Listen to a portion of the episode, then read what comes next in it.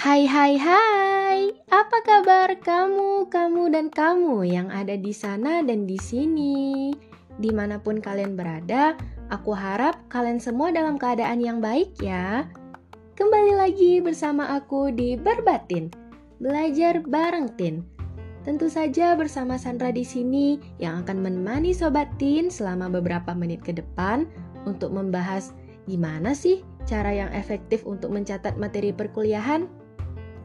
So, stay tuned and don't forget to follow our Spotify channel Inspirator Lulus PTN. And let's go to the topic. Wah, akhirnya kita ketemu lagi ya di episode berbatin yang ke-16. Anyway, gak kerasa ya, sebentar lagi teman-teman mahasiswa baru bakal segera masuk dan mengikuti pembelajaran di dunia perkuliahan. Sistem pembelajaran di perkuliahan tentunya sangat berbeda dengan sistem pembelajaran di sekolah. Sobat Tin dituntut untuk lebih mandiri dan inisiatif dalam belajar, terlebih dalam hal mencatat materi perkuliahan. Sebagai mahasiswa, membaca menjadi hal yang biasa.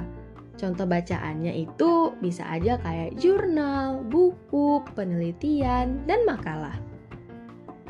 Jadi gimana nih Apakah Sobat Tin udah yakin bisa memahami dan menerima pembelajaran perkuliahan dari dosen dengan baik?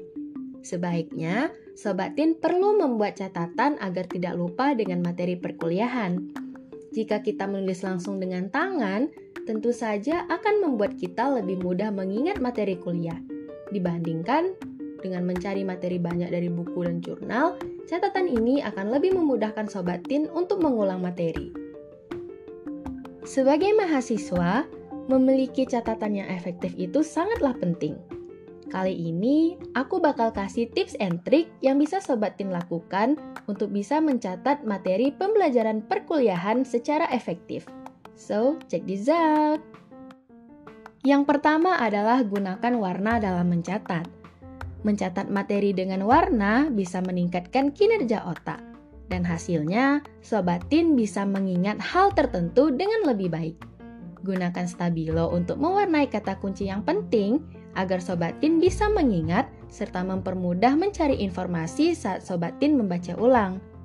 Selain itu, Sobat Tin juga bisa menambah catatan poin penting di lembar kosong di sebelah materi kuliah di buku Sobat Tin ya. Yang kedua adalah gunakan teknik mencatat pelajaran yang cocok dengan gaya belajar Sobat Tin ya. Untuk memaksimalkan hasil dari kegiatan mencatat materi pembelajaran, jangan lupa untuk menyesuaikan dengan gaya belajar Sobat Tin. Misalnya, Sobat Tin suka menuliskan materi kuliah yang sudah didengar, atau mungkin Sobat Tin lebih suka menuliskan kembali inti penting dari materi kuliah yang sudah dibaca. Sebaiknya hal ini harus lebih dipahami karena masing-masing pasti punya teknik mencatat tersendiri dalam mencatat materi perkuliahan. Yang ketiga adalah membuat mind map. Membuat mind map dengan cara mengkoneksikan satu topik besar ke topik yang lebih kecil. Metode ini membuat kita berpikir dari satu hal ke berbagai arah. Dengan cara Sobat Tin menuliskan topik utama, kemudian membuat subtopik dari poin penting itu Hal ini bisa membuat Sobat Tin lebih mengerti bagaimana hubungan dari konsep antar materi. Yang keempat adalah catat materi kuliah dengan fokus. Mencatat materi kuliah memerlukan fokus yang baik. Jika tidak, Sobat Tin akan lebih sulit menerima dan memahami materi. Sobat Tin perlu mengetahui cara yang tepat dan efektif bagi Sobat Tin untuk bisa meningkatkan fokus Sobat Tin semua. Diharapkan materi yang sudah Sobat Tin catat bisa dipahami dengan baik dan hasil belajar Sobat Tin bisa menjadi maksimal. Selanjutnya yang kelima adalah menggunakan metode mencatat Cornell. Apa tuh metode mencatat Cornell? Jadi, metode mencatat Cornell adalah mencatat dengan membagi tiga kolom dalam satu lembar. Metode mencatat ini membuat tulisan jadi lebih terstruktur dan rapi, pada bagian sebelah kanan untuk mencatat judul, topik, dan hal penting yang lain. Pada bagian sebelah kiri untuk mencatat istilah penting atau poin utama. Lalu kolom di bawah bisa untuk mencatat rangkuman atas pemahaman Sobat Tin dari materi di atas tadi. Yang keenam adalah mencoba teknik study BLR. Bagi sobat tin yang suka menggambar dan memiliki teknik menulis dan lettering yang bagus, metode catatan study BLR cocok untuk sobat tin coba.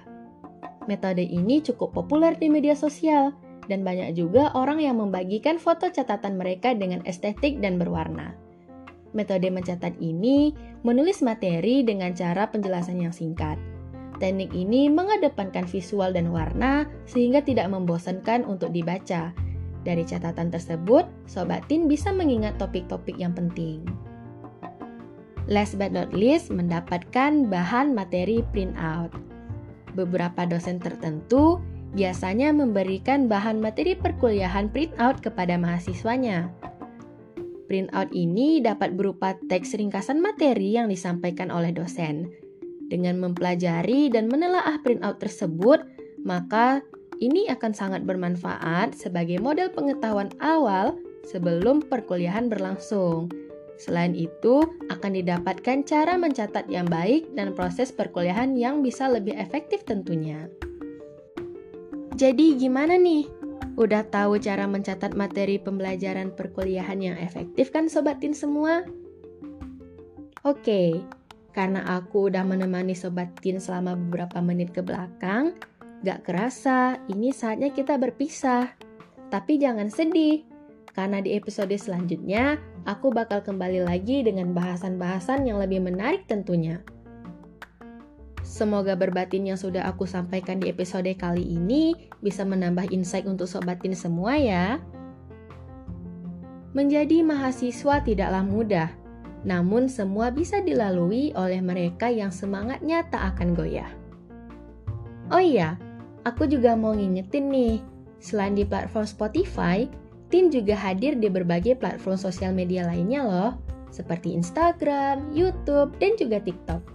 Jangan lupa buat mampir, serta follow dan subscribe agar Sobat Tin semua gak ketinggalan sama konten menarik dan informasi terpercaya di platform Tin lainnya ya. Baiklah, aku Sandra pamit undur diri. Sekian dan terima kasih untuk hari ini. Sampai jumpa di episode berikutnya. Dadah.